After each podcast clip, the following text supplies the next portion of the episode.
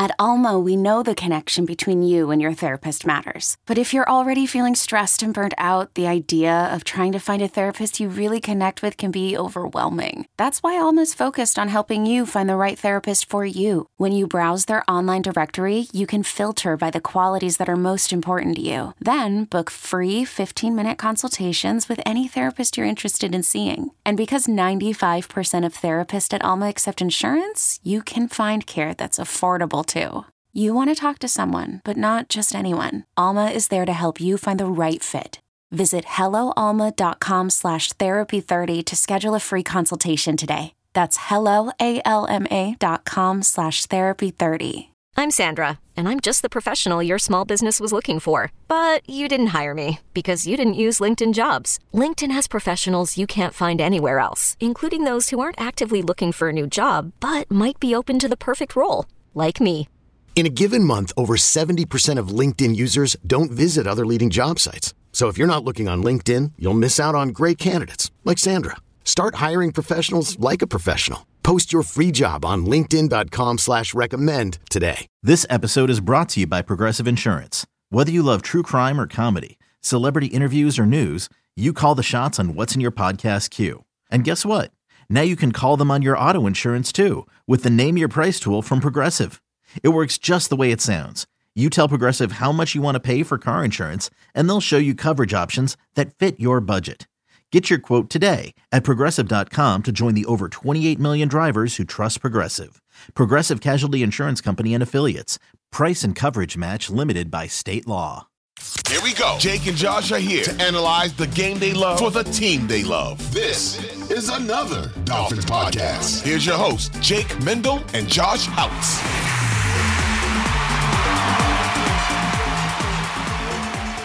with 434 left in the prime time Monday night showing between the Miami Dolphins and the Tennessee Titans.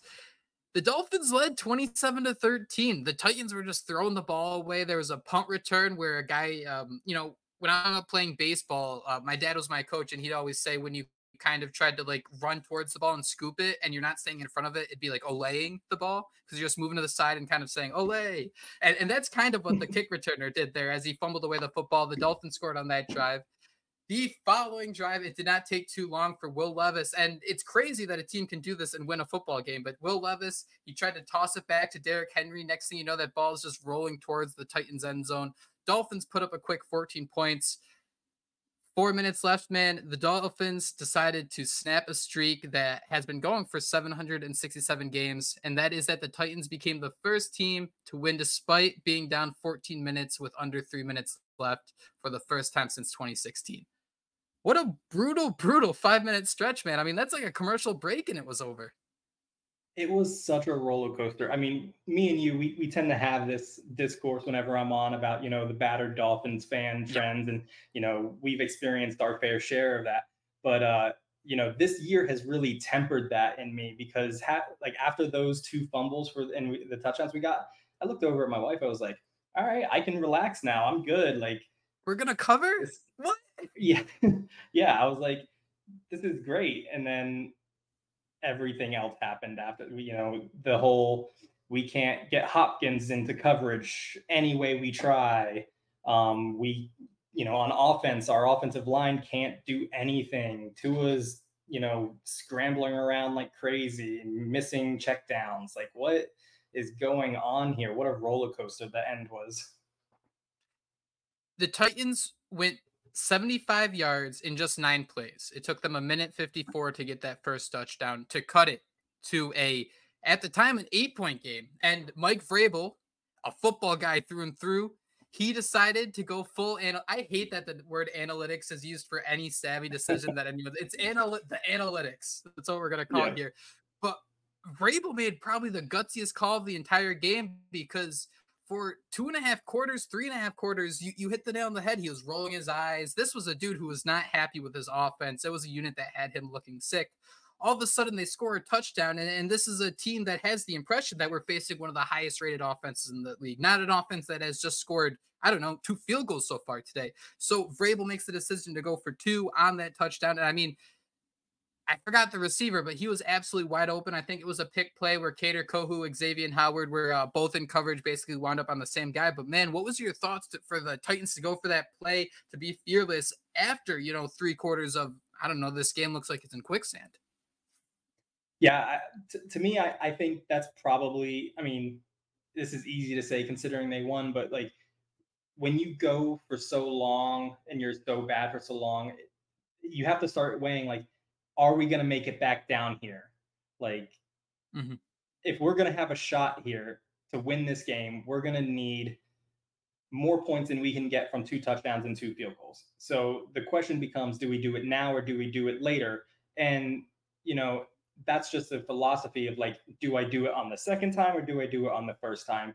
Um, me personally, if you need it, if you know you need it in general, I'd rather get it the first time. Yep. And, and, and there's the the idea too of um it, you could kind of throw together a simple chart of hey it's a 50-50 shot you miss it you got another 50-50 shot just to be right back where you were so i mean i i think mm-hmm. what frustrated me mostly though is the idea that he was wide open on that play i mean we spent all this year talking about how Vic Fangio, this defense, everything was coming together. Was this a scenario where you can kind of, at least for Miami's defense, chalk it up to uh, they just didn't have any answers. I mean, it seemed like every single play, Bradley Chubb was half a second away from getting a sack. It seemed like every single mm-hmm. play, there was just enough time for Will Levis to find that open receiver. DeAndre Hopkins made some absolutely awesome plays, but we also saw some issues in the secondary where there's some communication breakdowns. Chig Okonkwo had a couple big plays. The Titans were able to move the ball just by pitching it to the outside. You could see that once the Titans were going to do something that I don't know, you once they were going to do what Ask Madden, I will say, wasn't expecting them to do. I don't know. We're going to do a pitch on third and five to get you a little off guard. The Dolphins had no answer for any of those things. Was it something that's going to be a concern moving forward, or is this just kind of a, a one stop trick where you had so many injuries, so many things at play where uh, you've got to give them a little leeway for once? Hiring for your small business? If you're not looking for professionals on LinkedIn, you're looking in the wrong place. That's like looking for your car keys in a fish tank. LinkedIn helps you hire professionals you can't find anywhere else, even those who aren't actively searching for a new job but might be open to the perfect role. In a given month, over 70% of LinkedIn users don't even visit other leading job sites. So start looking in the right place. With LinkedIn, you can hire professionals like a professional. Post your free job on linkedin.com slash recommend today. So to me, it's kind of twofold. I'm not worried about it long term. Um, I think, you know, Holland, you know, from from all from all you know reports is he can play. Like he needs to come back and play. Um, mm-hmm. I think that alleviates a lot of stuff. Number two, I put like rating the defense in that game is such a hard task because they started so incredibly strong, but yep. those last two drives are so painful. Just putting like literally everything they wanted to do, they could. Like we didn't stop them at all on the on in, in that point, and it was just like, what happened, you guys? Like one Hopkins, I, I would have probably had. I know we don't do it much, but I probably would have had um, Ramsey start shadowing Hopkins just to get them out of their groove a little bit. Like, yes, you haven't practiced it and you don't do it much on film, but that is a double-edged sword because they haven't seen you do it much on film, and it's going to throw them out of their element too. Um, so I, I mean, I also there's also you know we didn't get as much sack production as really I think most people expected in the game. I know there was a lot of close calls, um, but you know the Titans are like a bottom five team in sacks or, or like in getting sacked, and we got one, and that's a pretty big disappointment too. But it's tough because again, that first half and even a little bit into the, the uh, third quarter was like the defense was not the problem for that period of time.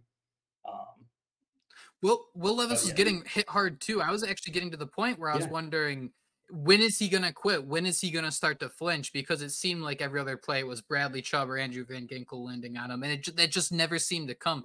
And Yep. The, the final 50 second stretch here, I don't know what really disappointed me more. I mean, you have a Dolphins offense that went Raheem Mostert three yard run, Raheem Mostert one yard run, Tua running like a sack of potatoes for three yards, and then a holding would have brought that back. Otherwise, I would have loved to have a conversation about maybe going for it on fourth and one and, and just letting the offense Mhm. finish it. But the offense couldn't do that. The offense looked so, so helpless. And then the Titans, four plays, 64 yards in just 26 seconds. So considering the Dolphins wasted a whopping 25 seconds to go nine yards, the Titans go 64 plays in, in, in 26 seconds. Which one of those two are more surprising, shocking, startling, disturbing, uh, sickening? I, I'm running out of adjectives here, but but which one of those really caught you off guard? Yeah, to to me, the one that caught me off guard was more the the Dolphins offense not being able to look like a functional entity. Um, Yep. I think we've seen, you know, throughout the season, uh, you know, the defense has at times l- had issues where, you know, maybe their spacing between, you know, players wasn't correct. We also have, you know, we're missing Baker, we're missing Holland, we were missing Elliott at that point. Like there's a lot of miscommunication probably happening on the defense, you know, at that point in the game.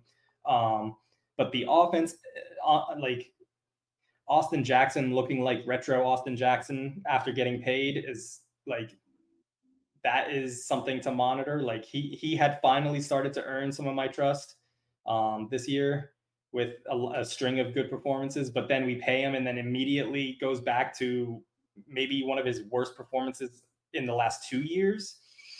Mm, that's a little bit concerning going forward. Um, hopefully, it's just one bad game. Um, Eichenberg, you know, switching him from guard to center mid game, that's got to suck. I'm not an Eichenberg fan either, but I'm not that angry at him considering.